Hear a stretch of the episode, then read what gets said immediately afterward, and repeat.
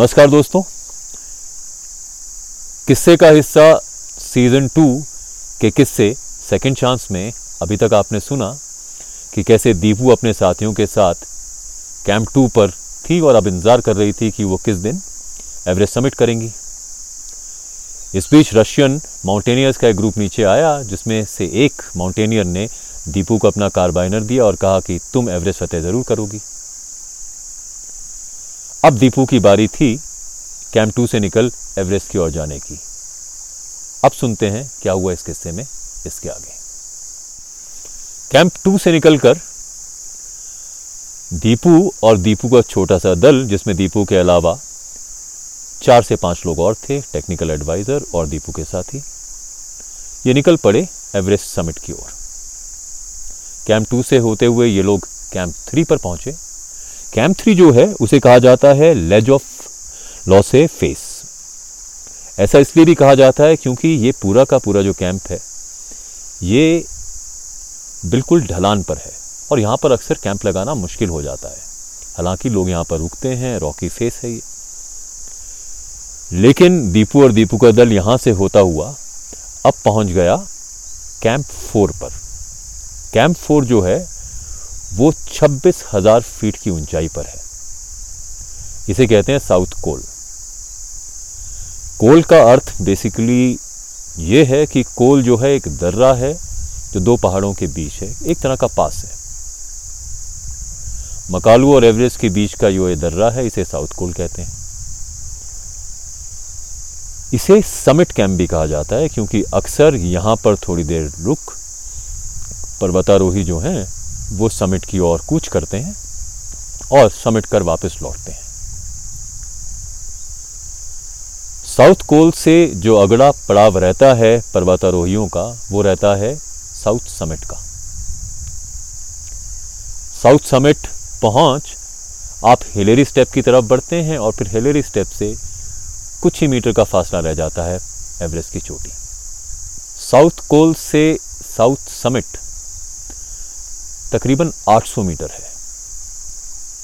यहाँ आपको ये भी बता दें जो कि बहुत ही दिलचस्प बात है कि जो बेस कैंप है एवरेस्ट का, वहाँ से एवरेस्ट का जो कुल डिस्टेंस है वो केवल 20.5 किलोमीटर है और अक्सर इस 20.5 किलोमीटर के डिस्टेंस को ट्रैवल करने में लोगों को महीनों लग जाते हैं और कई बार वो ऐसा कर भी नहीं पाते। ये सड़क पर गाड़ी दौड़ाने जैसा बिल्कुल नहीं है। तो हालांकि साउथ कोल से साउथ समिट का डिस्टेंस 800 मीटर है, पर दीपू और दीपू के साथियों ने जब साउथ कोल से साउथ समिट चढ़ना शुरू किया तो मौसम अपना रुद्र रूप धारण कर चुका था। तेज़ हवाएं चल रही थी, स्नो ब्लिजर्ड आ रहे थे। कुल मिलाकर बहुत ही मुश्किल या प्रतिकूल मौसम था। ऐसे में ये लोग साउथ समिट पहुंचे, लेकिन जैसे ही ये साउथ समिट पहुंचे इन्हें ये अंदेशा हो गया कि इन हालातों में एवरेस्ट समिट कर पाना या एवरेस्ट पर पहुंच पाना इनके लिए मुश्किल ही नहीं नामुमकिन है। ऐसे में वहाँ ऑक्सीजन की कमी तो है ही, इसके अलावा जिस तरह की बर्फीली हवाएं चलती हैं उनसे बच पाना बहुत ही मुश्किल है। तो अक्सर आपको एक ही राय दी जाती है कि अगर आप इस तरह के मौसम में फंसें तो प्रकृति के साथ किसी भी तरह का खिलवाड़ ना किया जाए और आप चुपचाप नीचे उतर आएं अगर जान बचाना चाहते हैं। सो दल के सभी सदस्यों ने आपस में विचार विमर्श किया और उन्होंने फिर ये फैसला किया कि ऐसी हालात में नीचे उतरना मुनासिब होगा क्योंकि अगर जान बचती है तो फिर भविष्य में एवरेस्ट समिट दोबारा किया जा सकता है, लेकिन अगर आज ये कोशिश की जाएगी तो शायद जान ही ना बच पाए। हालांकि सारे के सारे लोग हतोत्साहित तो थे। दीपू के कानों में भी अपने पिता और उस रशियन पर्वतारोही की बात गूंज रही थी कि पहाड़ जो है आपको सेकंड चांस नहीं देता, पर ऐसी स्थिति में इसके अलावा आपके पास दूसरा ऑप्शन भी नहीं रहता। साउथ कोल से चढ़ साउथ समिट पहुंचने के बाद एक बार फिर ये दल वापस साउथ कोल की ओर चल पड़ा। साउथ कोल जाते समय निराशा तो थी, पर ना जाने क्यों दीपू को अभी भी ये लग रहा था कि ऐसा हो नहीं सकता कि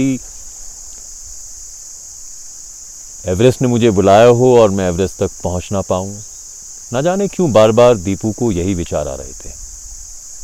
यही सोचते सोचते कब दीपू एक बर्फ़ की क्रिविस में गिर गई उन्हें खुद भी आज तक नहीं मालूम। हालांकि सभी साथी आपके रोप से बंधे रहते हैं, लेकिन फिर भी इस तरह के किसी दरार में गिरना जानलेवा हो सकता है। थोड़ा अच्छी किस्मत थी दीपू की कि जो क्रिविस थी ये उतनी गहरी नहीं थी। गिरते ही दीपू ने आवाज़ लगाना शुरू किया। जितने भी उसके साथी थे वो इस चढ़ाई से पूरी तरह से थक चुके थे और उनमें से बहुत ने इनकी आवाज़ सुनी भी नहीं।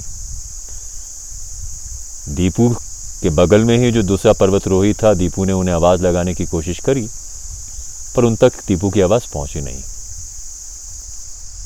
दीपू की किस्मत थी कि जब वो गिरी तो जिस रस्सी से ये सब लोग बंधे थे उस रस्सी पर दबाव पड़ा और उस दबाव के चलते दूसरे किसी साथी को मालूम हुआ कि शायद कोई गिर गया है। बड़ी मुश्किल से उस दरार में से दीपू को बाहर निकाला गया। दीपू जब उस क्रेविस से बाहर निकली तो उनका हाथ अपने कार्बाइनर पर गया तो उन्होंने देखा कि ये वही कार्बाइनर है जो उन्हें उस रशियन फ्रेंड ने या रशियन माउंटेनियर ने दिया था। न जाने क्यों दीपू अभी भी बहुत पॉजिटिव थी। हालांकि जिन भी लोगों से आप बात करेंगे वो आपको बताएंगे कि अगर आपका एक प्रयास एक सत्र में फेल हो जाता है तो फिर एवरेस्ट पर जाना मुश्किल हो जाता है। ऐसा इसलिए भी है क्योंकि आपके पास लिमिटेड ऑक्सीजन की सप्लाई रहती है, आपका दमखम नहीं बचता है। तो ऐसे में आप कोशिश करते हैं कि वापस लौटें, कुछ एक महीनों का आराम करें, अपने आप को तरोताज़ा करें, फिटनेस लें और उसके बाद दोबारा से एवरेस्ट का अटैम्प्ट करें। तो यही सब सोचते हुए दल वापस साउथ कोल पहुंचा। साउथ कोल पहुंचकर उन्होंने रेस्क्यू टीम को अपनी स्थिति के बारे में बताया। रेस्क्यू टीम उन्हें लेने के लिए आने वाली थी।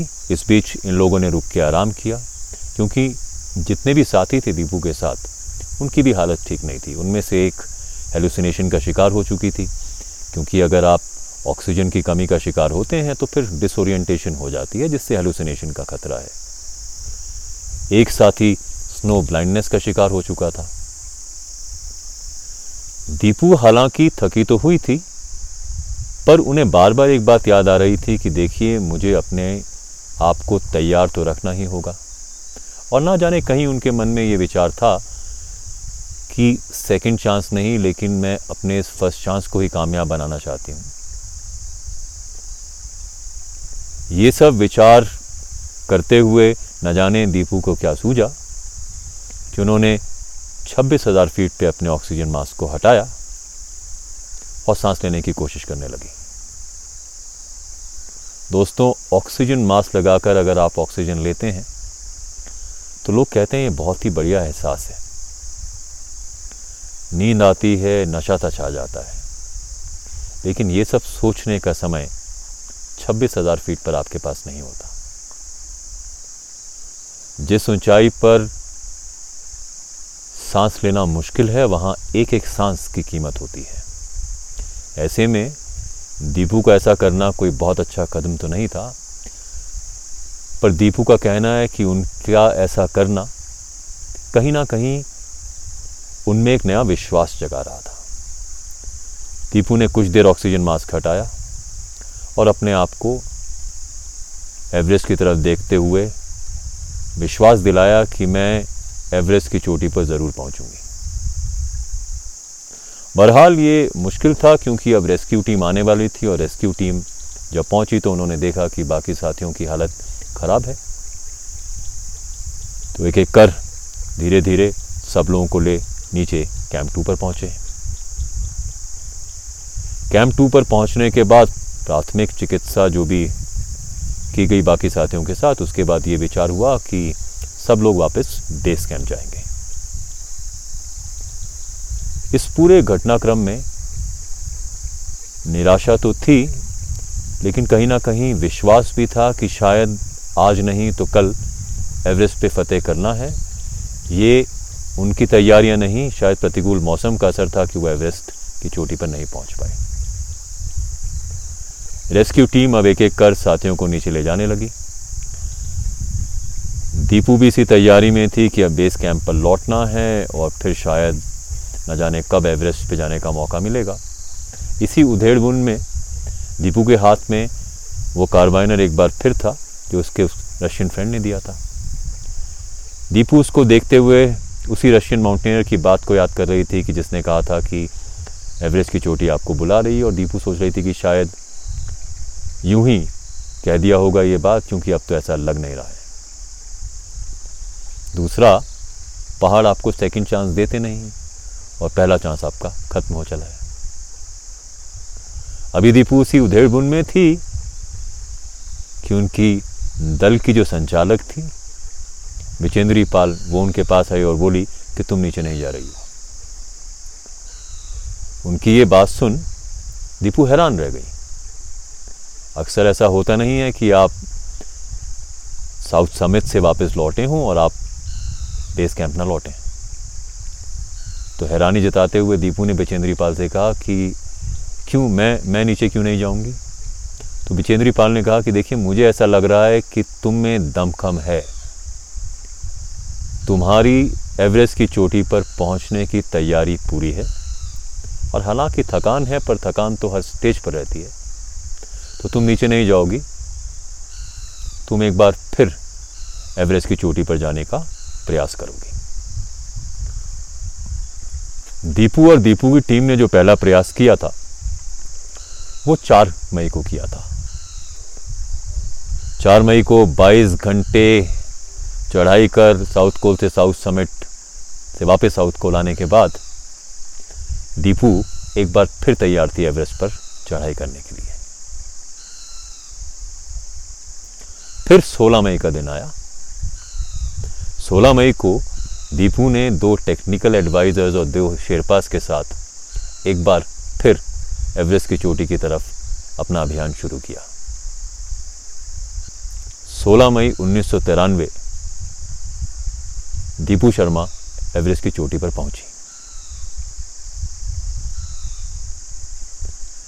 जैसा कि मैंने आपको बताया, ऑल विमेन एवरेस्ट एक्सपीडिशन ने ना जाने कितने वर्ल्ड रिकॉर्ड बनाए। एक ही बार में दूसरे अटेम्प्ट में या सेकंड चांस में एवरेस्ट करने वाली दीपू शर्मा पहली महिला भी बनी। इसके अलावा संतोष यादव थी जिन्होंने लगातार 2 बार एवरेस्ट पर विजय पाई या समिट किया एवरेस्ट का, और ना जाने ऐसे कितने और वर्ल्ड रिकॉर्ड उसी के एक्सपीडिशन में बने। दोस्तों, ये किस्सा या ये कहानी एवरेस्ट की नहीं है। ये कहानी लिमिटेड रिसोर्स की भी नहीं है। ये कहानी विमेन एम्पावरमेंट की भी नहीं है। ये कहानी आपकी अपनी तैयारी की है। जैसा कि दीपू के फादर ने दीपू से कहा था कि सेकंड चांस कभी नहीं देती माउंटेन्स, वो सच है। और दीपू को शायद सेकंड चांस नहीं मिला। दीपू शायद सेकंड चांस पे भी फर्स्ट चांस की तरह ही पूरी तरह से तैयार थी। तो ये उनकी उसी आत्मविश्वास, दृढ़ संकल्पता और अपनी पूरी तैयारी की कहानी है। तो ये था किस्सा सेकंड चांस। कैसा लगा आपको ये किस्सा? भेजिए अपने सुझाव। बने रहिए किस्सा का हिस्सा। नमस्कार।